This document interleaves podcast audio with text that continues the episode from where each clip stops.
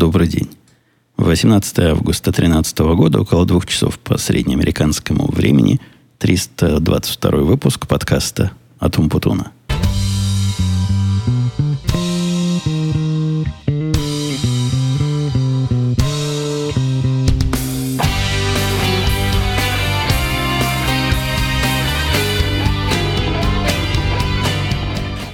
Сегодня у меня...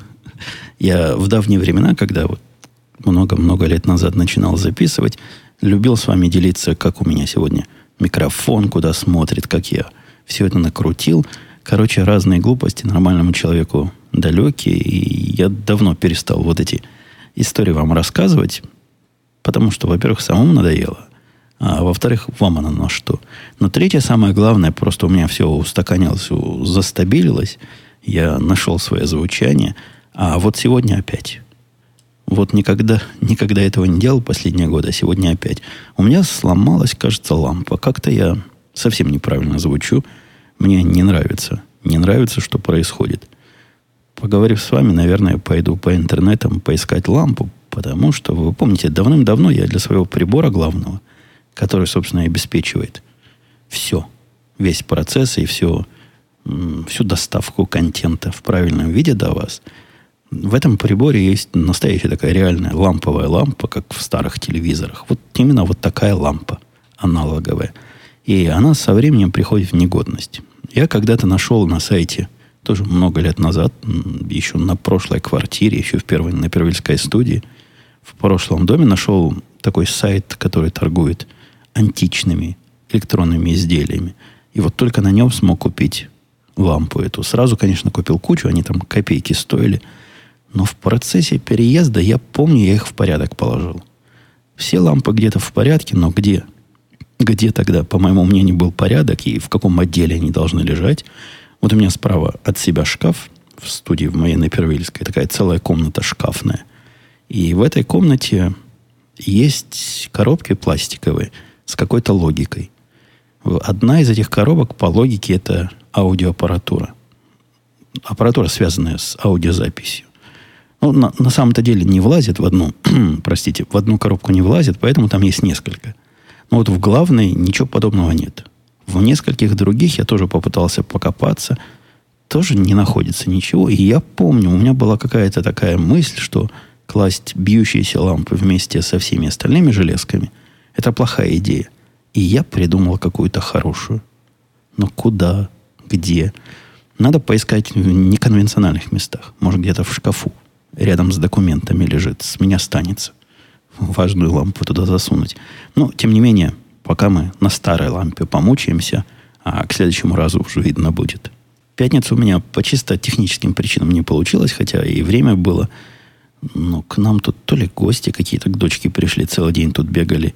Да-да-да, я был, я был за бэби-ситтера смотрел за, за детьми, за своими, за чужими. То есть я работал, а в это время дети где-то бегали, приходили с какими-то вопросами, я их даже кормил, в общем, был на хозяйстве. А сегодня один остался, один совсем один. С утра пораньше мальчик по выходным как просыпается, так он пытается быстренько из дома ускользнуть, чтобы его жена ничем не пригрузила. Ну, его домашними обязанностями. А обязанности у него просто кот наплакал попылесосить раз в неделю везде. Ну, это занимает, ну, ре- реально. Пылесосом Dyson пылесосить одно удовольствие. Прошел раз, раз, раз, все чисто стало и красиво, и виден результат. За это я, кстати, Dyson тоже люблю. Но и кроме того, он разбирается, как автомат Калашникова примерно так, концептуально. Во-вторых, у него работа покосить. Но косить как-то раз в две недели пока хватает. То ли в этом году трава не очень активно растет, то ли косит глубоко сразу под корень. Но раз в две недели нормально. Вы, вывести мусор раз в неделю. Баки наши ему надо вывести. Это он делает всегда. А вот эти все свои остальные, особенно, особенно пылесосени, это для него какое-то наказание. От него он пытается скрываться. И вот эта вечная история на выходных. Я ему посылаю смс мол, приходи, мать, мать зовет. Авторитет у матери в этом смысле гораздо выше, чем у меня потому что она его строит. Говорю, гневаться будет немедленно. Он говорит, да-да, приду попозже. И приходит э, хитрец. Хотел сказать засранец, но все-таки свой же мальчик, не будем его так обзывать. Приходит хитрец э, в полночь, когда уже девочка спит, и поэтому, если начнешь пылесосить, то побудешь. Вот такая у него оптимизация процесса. Ну, сегодня я уж после подкаста вызову. Вытребоваю. Пусть приходит и косит все, что ему не косит. Пылесосит все, что ему положено. А будет морду козью строить, я его еще и косить заставлю. Вспомнил я это все к тому, чтобы сказать, никого нет. Дочка по каким-то своим детским делам куда-то ушла. Жена сказала, пойду погуляю в магазин, не жди, приду к вечеру. Показала пальцем, где еда, рассказала алгоритм, как эту еду разогреть себе, в каких количествах чего смешать. И я уже все забыл, но думаю эмпирически, когда придет время голода, что-нибудь придумаю, как, как все это смешивается в жизни. А мальчик, значит, скрывается от домашних работ, и я один в студии, вот могу с вами поговорить на разные темы. Первая тема у нас странная. Мы редко говорим про медицинские темы, потому что у меня, к счастью, большого касательства в этой области нет. И, надеюсь, еще долгое время не будет. Тьфу-тьфу-тьфу. Плюнул три раза в сторону от микрофона, чтобы не заплевывать вот эту штуку. Вы помните, вот такие микрофонные штуки заплевываются вовсю по фильму «День радио». Так вот, чтобы не заплевывать и контакты, чтобы не замкнулись, приходится плевать в другую сторону. Попал я на обычном таком осмотре у доктора, который какой-то не совсем настоящий доктор. Нет, не, не психиатр, нет. То есть не психолог, не тот, который тебя словами лечит. А действительно настоящий доктор, но по коже. Вытянула меня жена, говорит, надо проверяться, надо, значит, кожу свою проверять. И специальные доктора для этого есть. Ну, чего ж не пойти. Было это еще, когда я работал в старом месте, и уже знал, что перехожу в новое. И тут возникло, знаете, такое желание немножко потратить денег с медицинской страховки. Оно не, не такое безумное, как может показаться со стороны, потому что страховка медицинская, вот там, в моем прошлом месте, была, прямо скажем, странная. Это была та страховка, я об этом рассказывал в начале года, удивительной степени недружественности к пользователю. То есть после того, как ты выплатил все, что ты им должен, а должен ты им на семью, вот в моем случае на семью надо было выплатить, по-моему, 1800 долларов. То есть как ты налечился на 1800 долларов, вот пока ты не долечился на всю эту сумму, страховка не работает. То есть ты платишь за медицину сам себе. А уж потом она начинает тебе все возвращать. И тоже как-то все не все, но, в общем, почти все. Ну, это такой хитрый ход уша. Наверняка компания оптимизировала себе эту цену очень сильно, потому что из нормальной страховки, в которой было как у всех, то есть ты приходишь, платишь врачу какую-то фиксированную сумму, там 20 долларов, 30, 40 за визит, и когда эти суммы набирают какую-то не такую дикую дедакт, чтобы был не такой большой, э, вот это свое участие, ну, по-моему, 800 долларов было на семью. После этого ты и начальной платы не даешь. Много лет так было, а вот теперь, а вот теперь в последний раз стало совсем не так.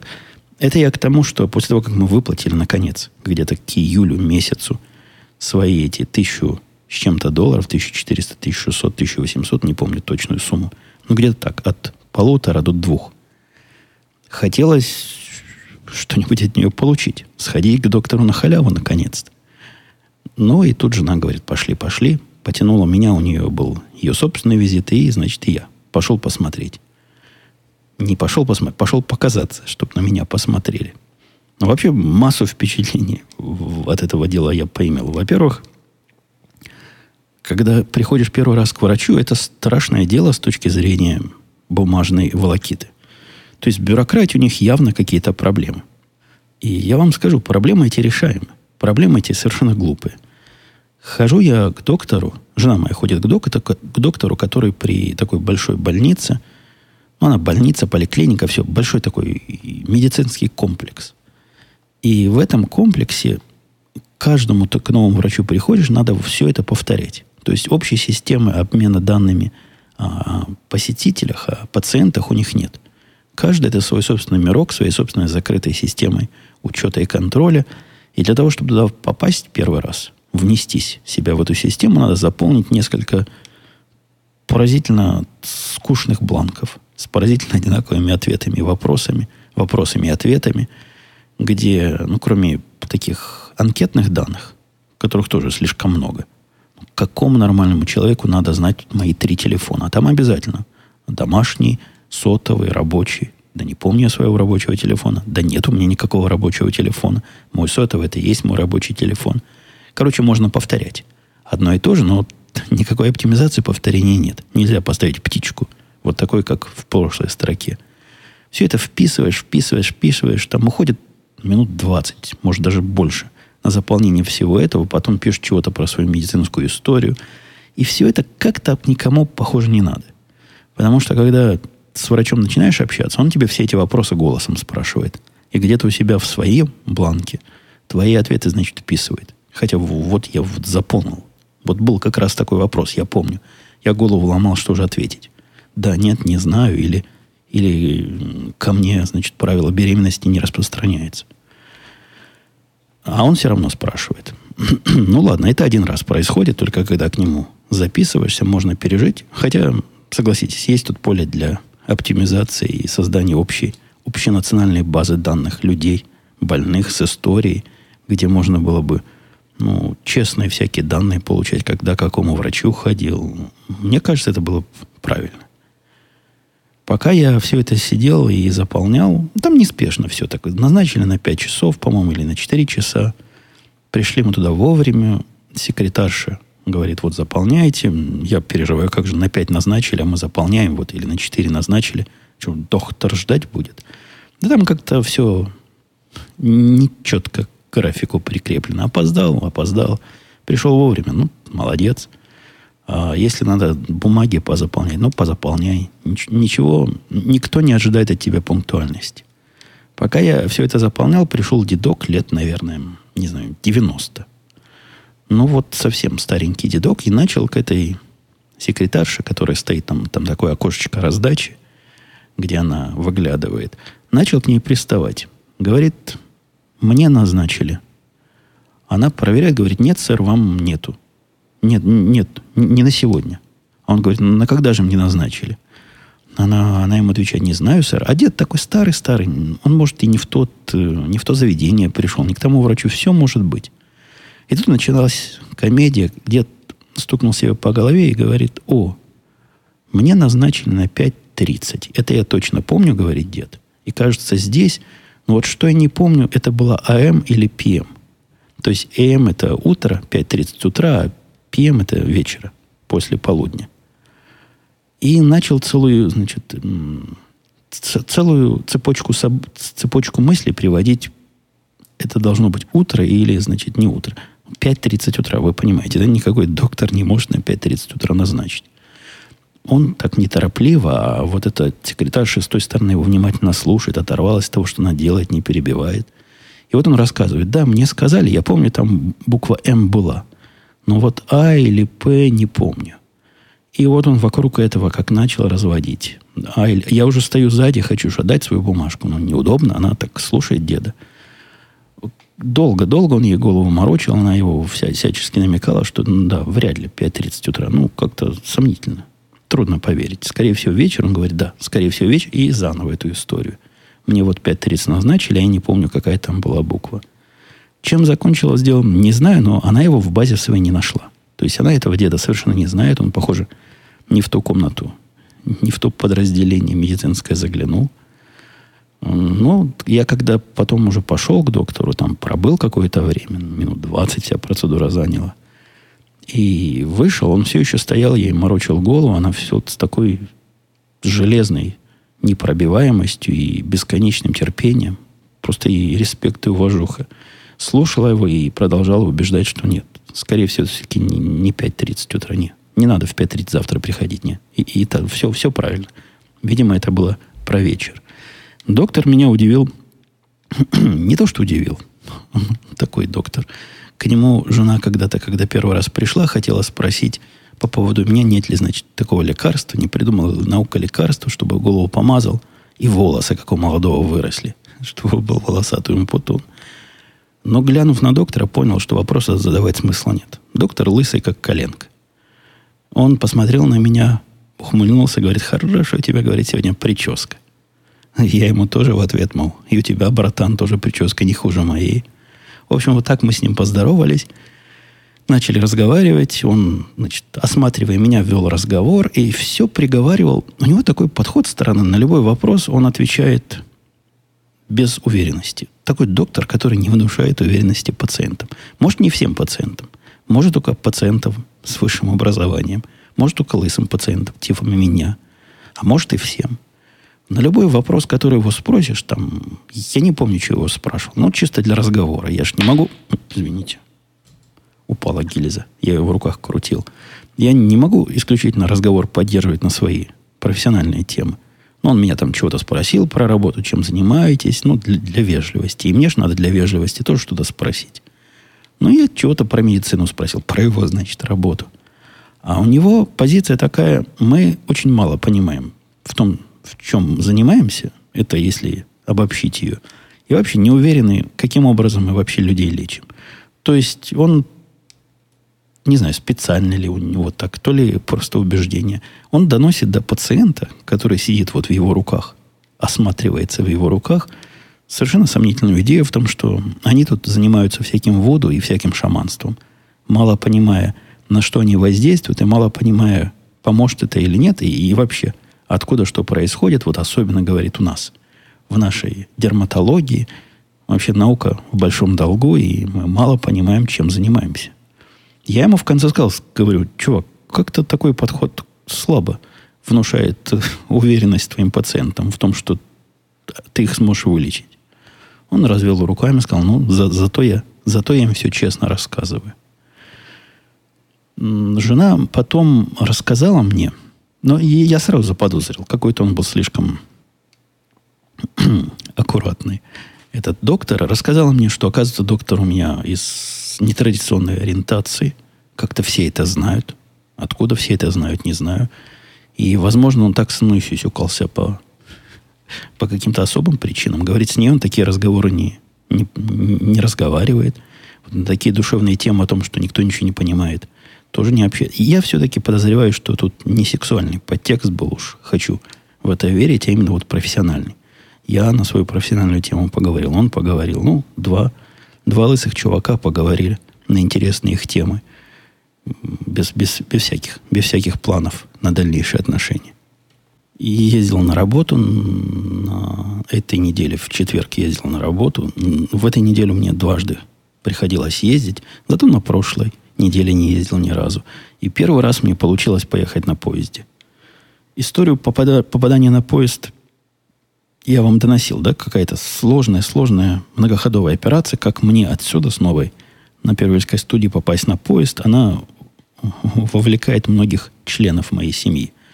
Во-первых, надо проснуться в 8.40. Ну, то есть на 8.40 я ставлю будильник, на 8.35 к 8.40 я заставляю себя встать, а поезд отходит с станции в 9.38. У меня есть час на все, про все, казалось бы, час времени много.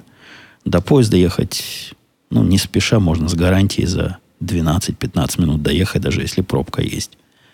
На машине надо ехать до поезда, а потом, значит, поездом сколько получится. Зависит на того, какой поезд попадешь. Длинный едет час 10, который везде останавливается, а экспресс 40 минут. Даже 38 минут, по-моему. Эту операцию я пытался произвести. Это первый шаг. Значит, проснуться, приготовиться, потом перед отъездом разбудить жену, посадить ее в машину. Надо же кого-то, кто машину бы обратно привез. Возле поезда машину поставить нельзя. Там есть стоянка, но это большой блат.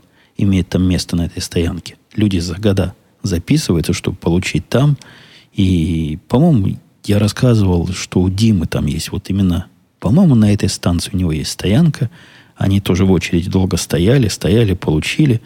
Но на таком расстоянии от поезда, что это почти как пешком до дома дойти с него. Не, ну реально там километры, стоянка километрами измеряется, и, видимо, тем, кто свеженький пришел, дают самые плохие места. Поэтому пока от поезда дойдешь до его места, ой, устанешь 33 раза.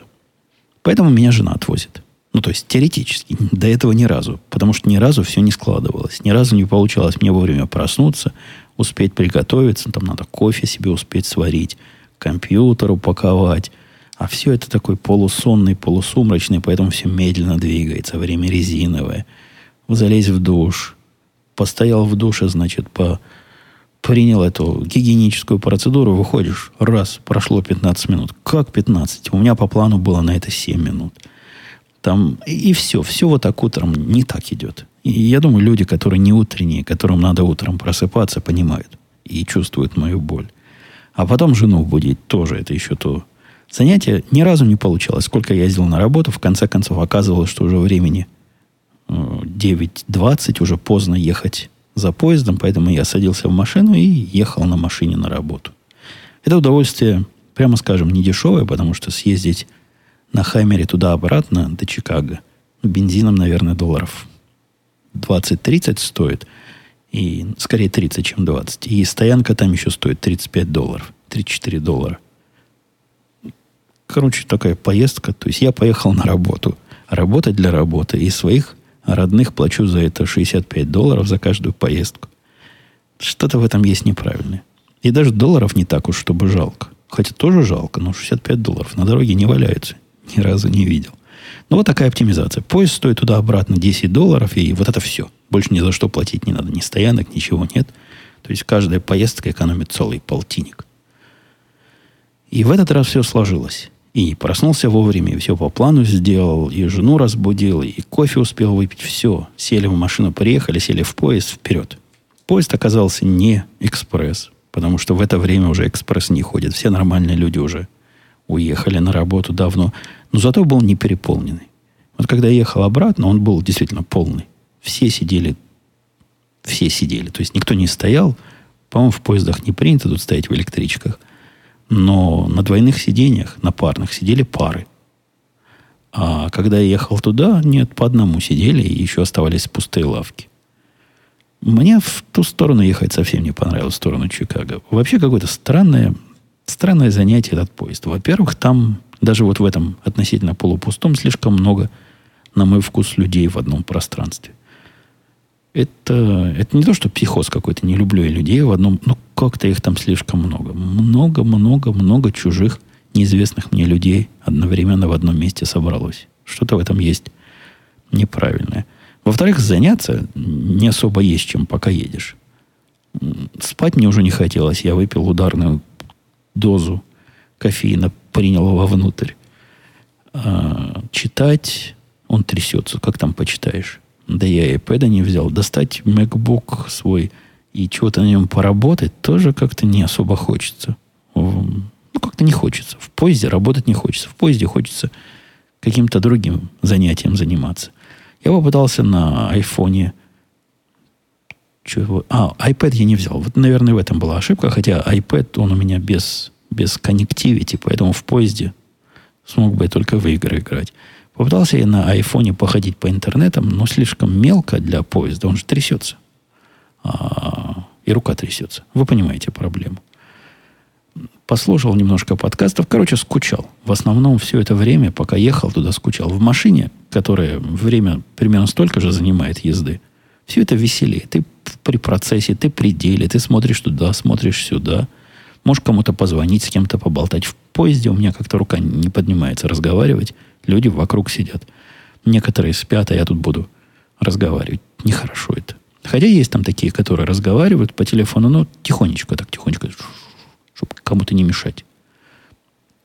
Даже я про тихий вагон уже рассказывал, или жена рассказывала где-то, что в поездах бывают вагоны, где запрещается вообще какие-то звуки издавать. Вот, видимо, специально для людей, которые считают, какие я, что по сотовым телефонам в большом количестве народу не стоит беседовать.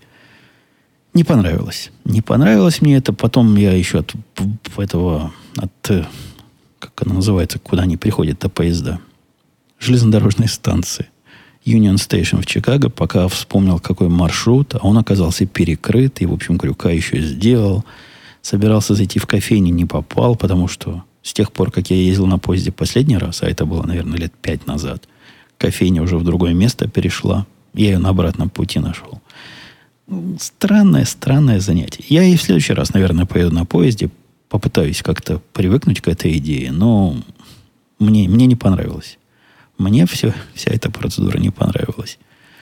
Люди удивили, которые едут. Когда мы ехали туда, в поезде сидели люди, и я поначалу хотел вам гордо рассказать, что вот все, все на, на Apple технике там сидят, все с айфонами, айпэдами. Действительно, когда туда ехали. Видимо, там сплошные бездельники были, которые, как я, едут на работу после э, 10. То есть этим поездом я могу приехать на работу в 10.45, появиться на работе.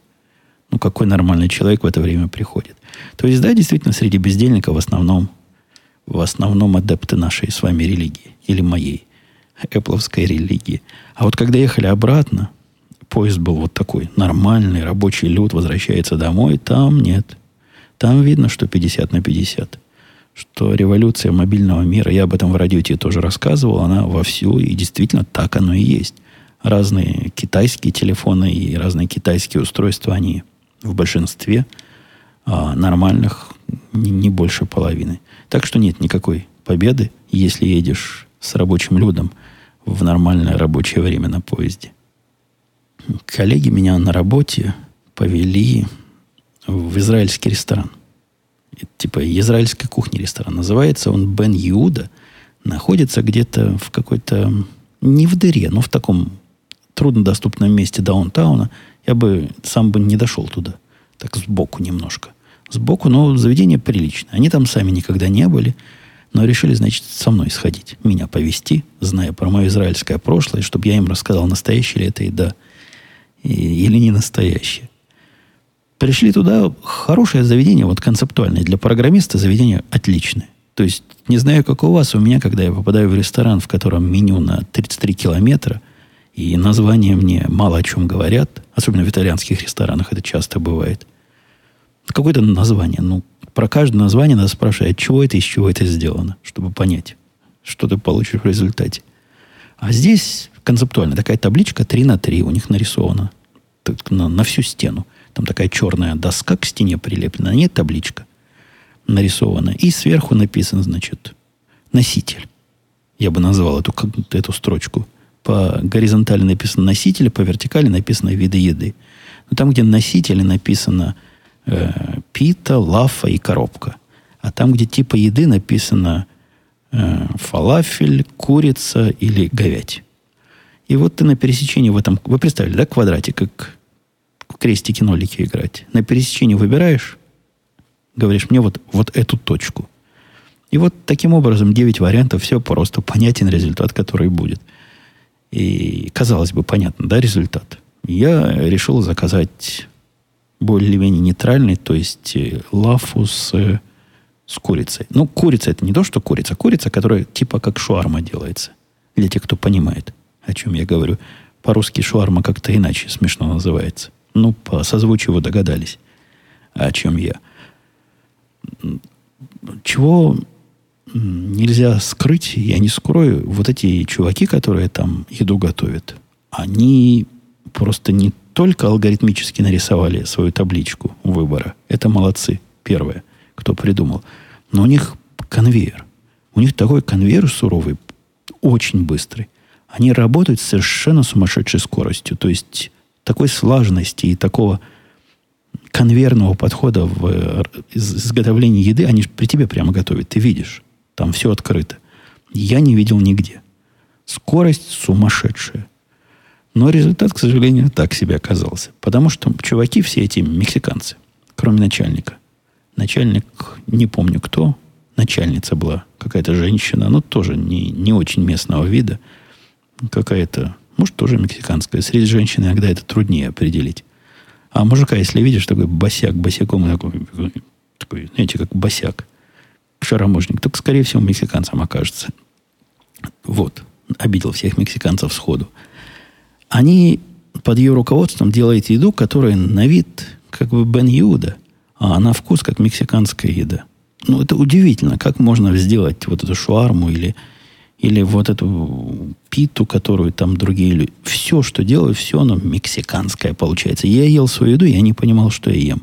Курица, ну да, наверное. Ну, то ли специи они такие туда свои собственные кладут, то ли из-за того, что персонал мексиканский это делает, и получается мексиканский вкус.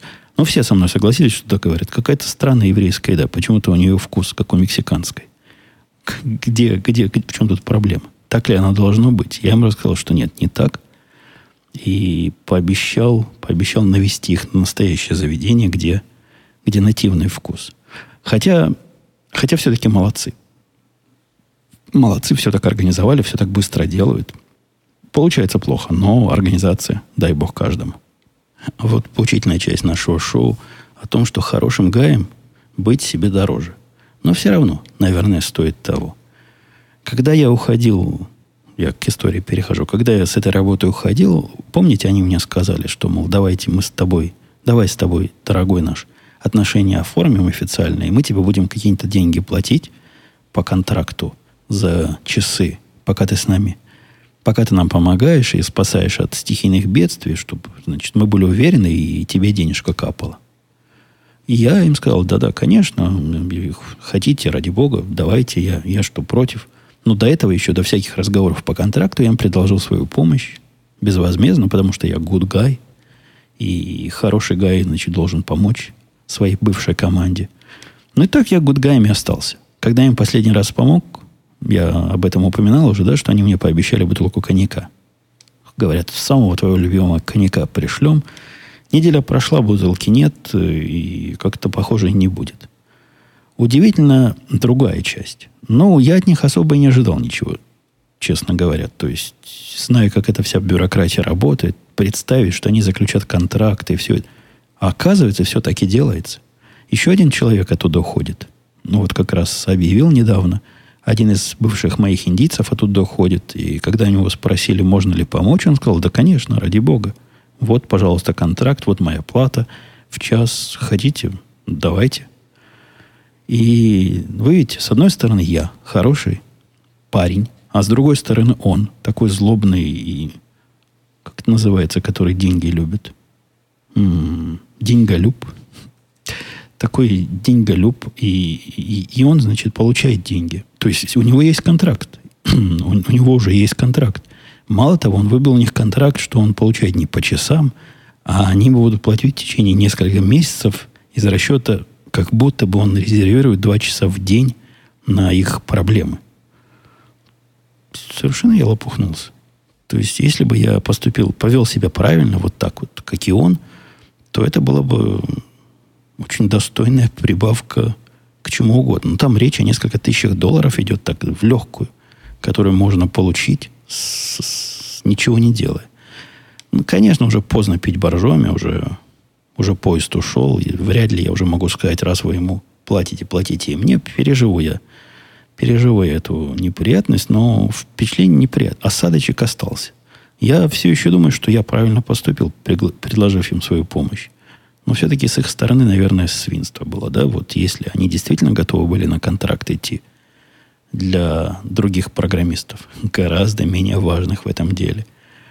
А тут меня вот... Я не могу даже сказать, что это кинули, но как-то решили с, соптимизировать на мне, сэкономить на мне из-за того, что я и так им помогаю. Осадочек, осадочек остался, хотя, конечно, если придут, на грудь упадут и скажут, у нас опять все сломалось, опять помогу. Давайте внедрим вопросов несколько штук, потому что тем у меня много есть.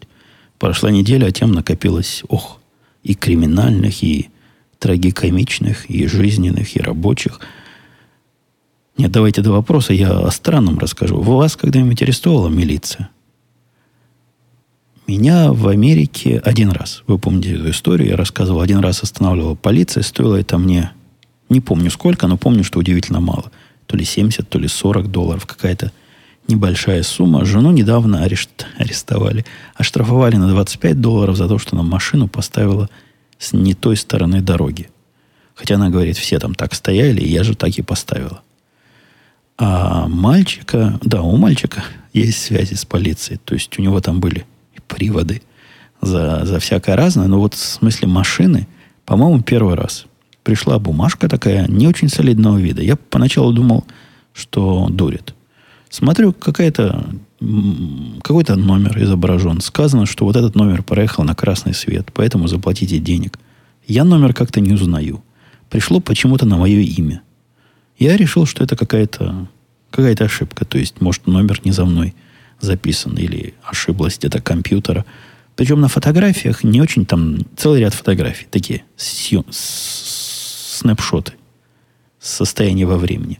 Мне поначалу показалось, что речь идет о грузовике, который туда едет. А у меня точно такого грузовика нет. Но если внимательно и ближайшее рассмотреть, оказывается, нет. Это не про грузовик разговор идет. Грузовик был сзади или спереди. Поэтому он смазал мне всю картинку.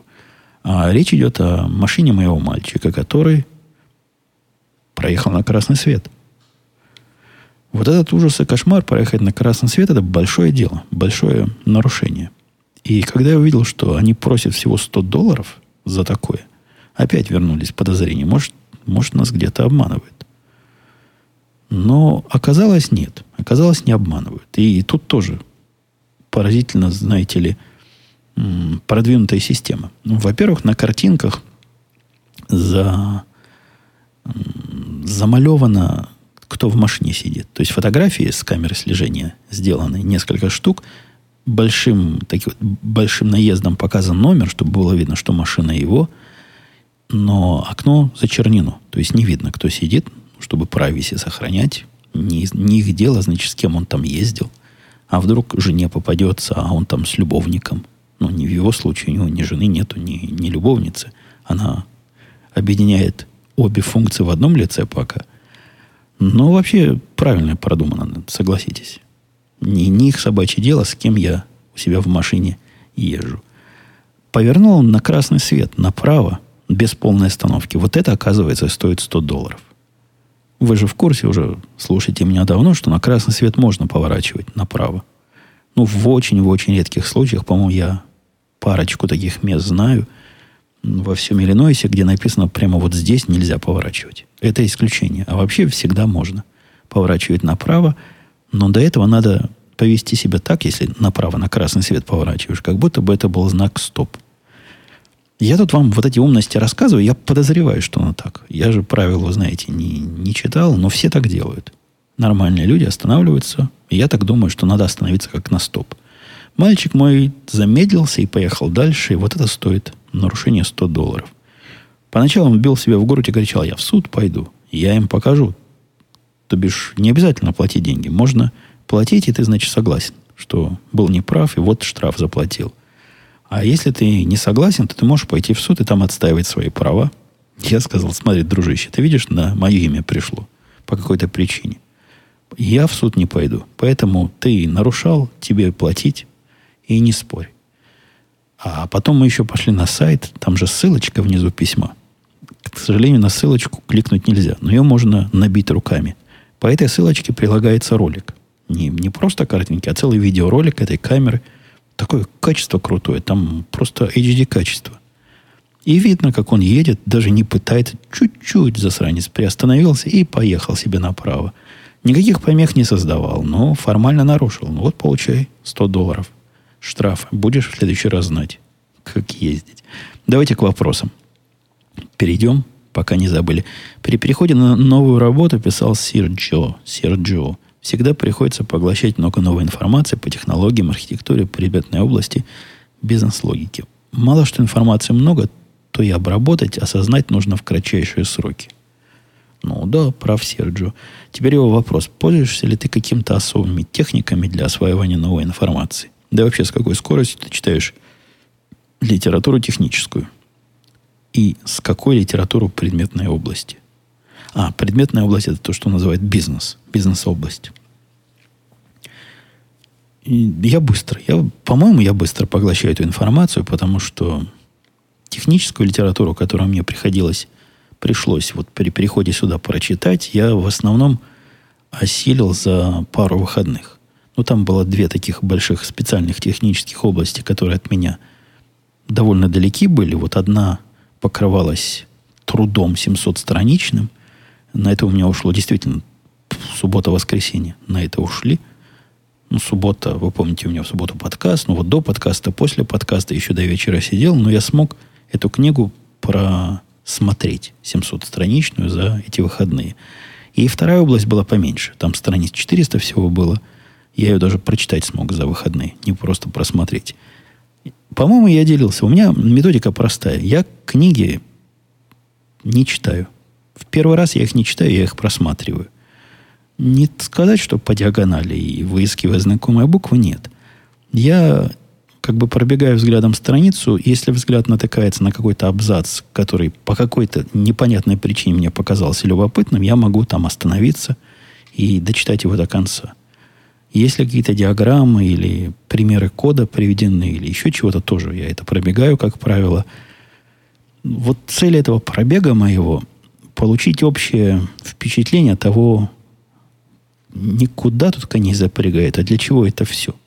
То есть общий такой взгляд на обзор.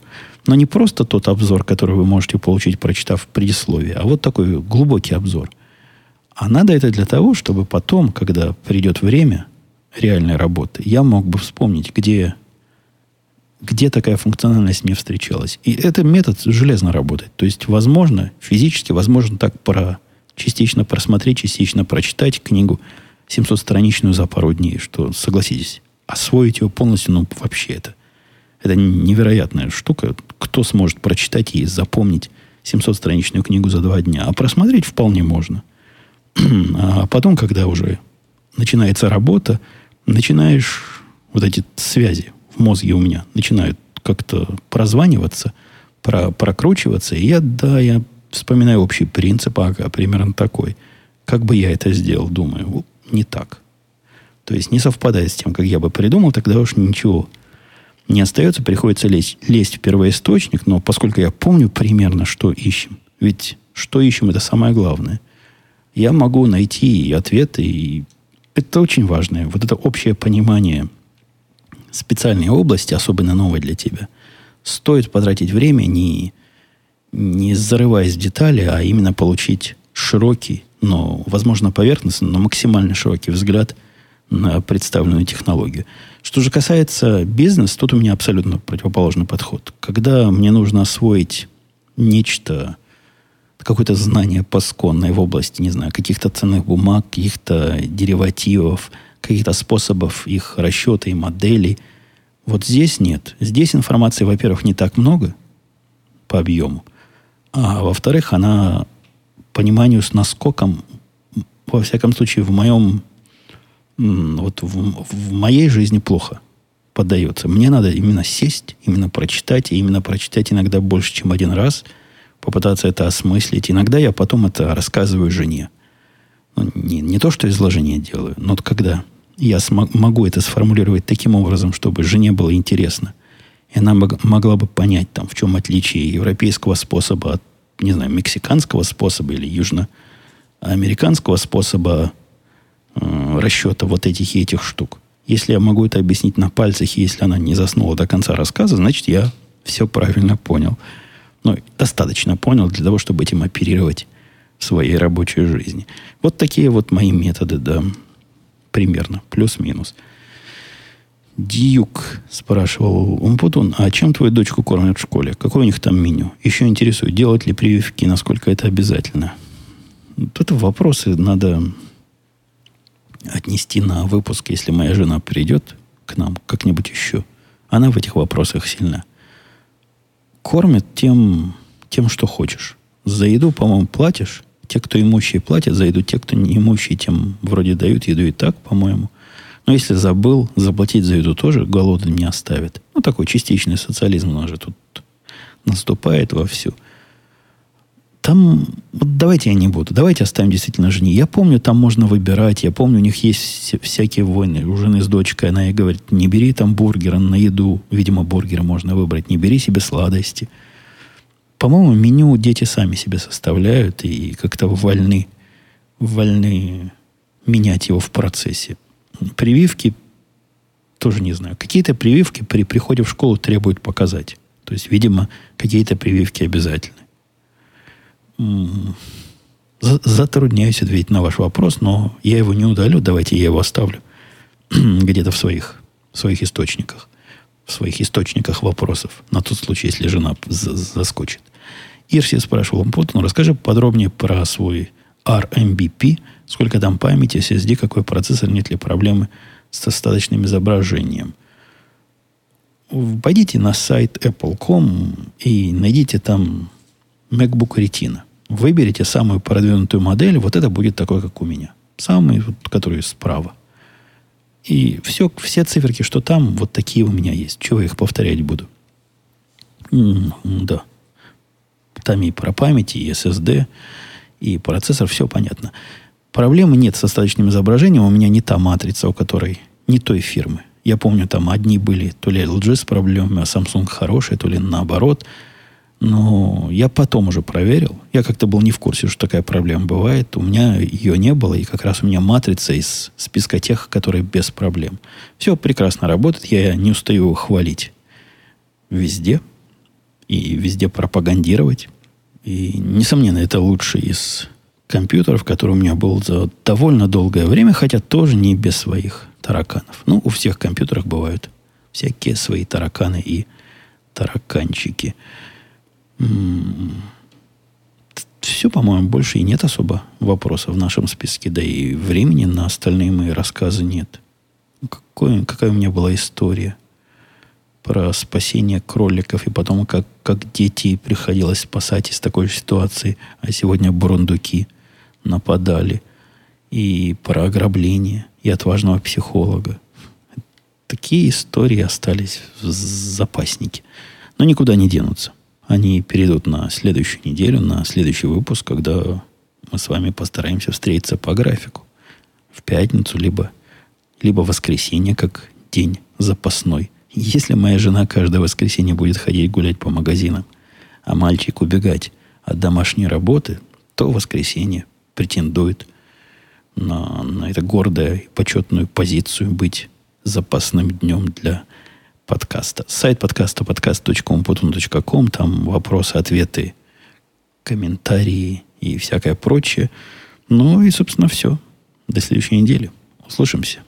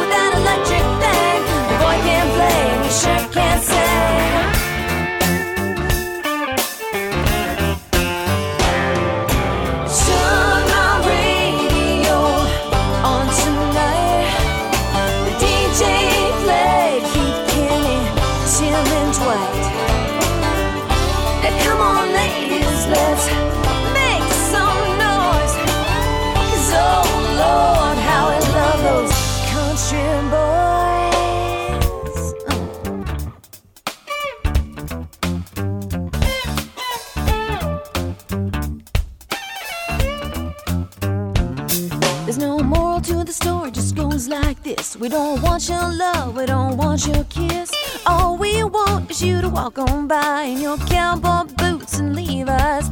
In your cowboy boots and leave us. Now, ever since he was just a little boy, when his mama bought him that guitar toy, he practiced every day with that electric thing. The boy can play and he sure can sing.